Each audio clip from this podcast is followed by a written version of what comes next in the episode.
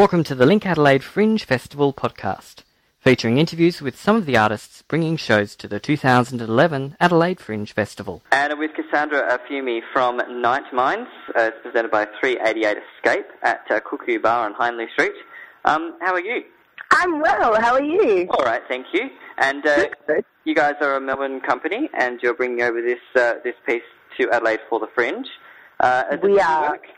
It is a new work. It was written um, by one of the creators of. It's now actually called the Electric Company, not 388 Escape. Okay. But she wrote the play, Yeah. and she's 19, and then her and Celeste McLeod, so it's Isabel Roberts who wrote it, and they directed it together. So it's quite experimental, and there's a few devised scenes that the cast have actually come up with themselves based on the characters. Yeah. Yeah. Cool. And you have a cast of six. We have a cast of six actors. Yeah. um, who are playing lust, destruction, ego, failure, romance, and nostalgia. Excellent. And um, can you tell me a little bit about the play? Because it's, it's according to the blurb, it's kind of talking about. Uh, well, it seems to be talking about inside your head just before you wake up or during a bad dream, that kind of thing. Is that sort of where? it's Yeah. Well, I mean, the play was written at 4 a.m. Um, by Izzy, and it's pretty much about an apocalypse at the end of the world and what happens when you lose everything. Yet each character kind of is going through an internal apocalypse as well. Yeah. Um, and it's quite an existential play. It's not filled with all these, you know, wild hopes and things like that. It's actually more um, internal than that. It's more about an apocalypse happening in the outer and in the inner. Okay. It sounds like something that'd be really hard into, really hard to get into. Is it? Um, it was when you first read it that the actors have so embodied their characters from the beginning, I mean, the first act is a series of monologues Mm. where they're lit by things like a wheel and um, lights made out of rubbish and things like that. So you're already in their world. You're very early. You're introduced to being inside their heads. Yeah. Yeah, so it's actually a lot more um, relatable than I thought. And you you somehow find yourself connecting with one of these characters or all of these characters in different ways.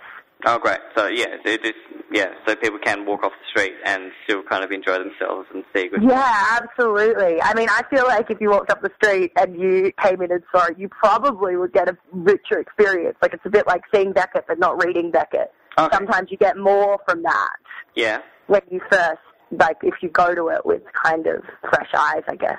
Yeah. Cool. And it might be easier, easier to see it than read it, like Shakespeare. Yeah. Much much easier. Yeah, definitely, definitely. Yeah.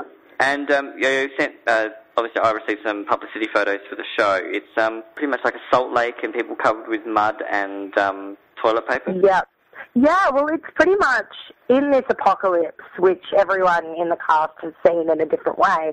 What happens is the couples are all together at different times. So we've got a couple that's covered in oil, and a couple covered in ash, and a couple covered in dust. And it's, I think this is a play where you could easily write this off as a relationship play, but it's really not like that. And I think audiences will be shocked to discover how much it's not like that.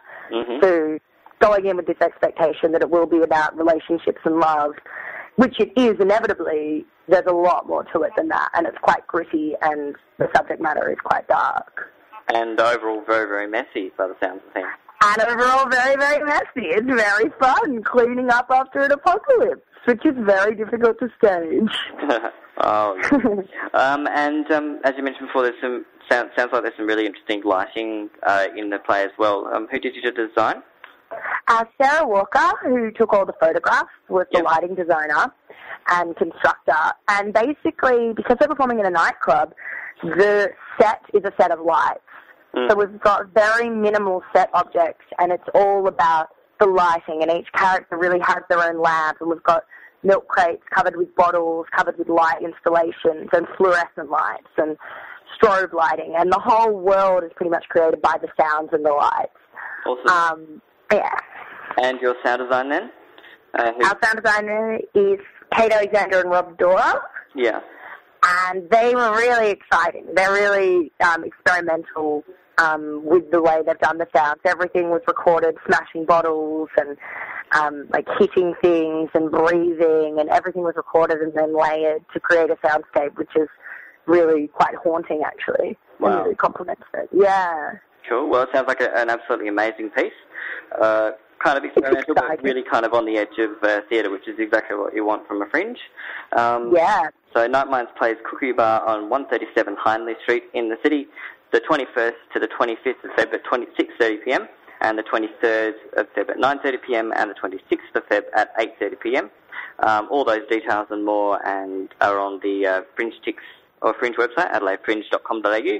Tickets through Fringe Ticks, and uh, tickets about uh, $12. Cassandra, thank you so much for your time. Thank you so much. I hope you have a good day. You too. For more on these and other shows in the festival, check adelaidefringe.com.au or visit linkadelaide.com.au.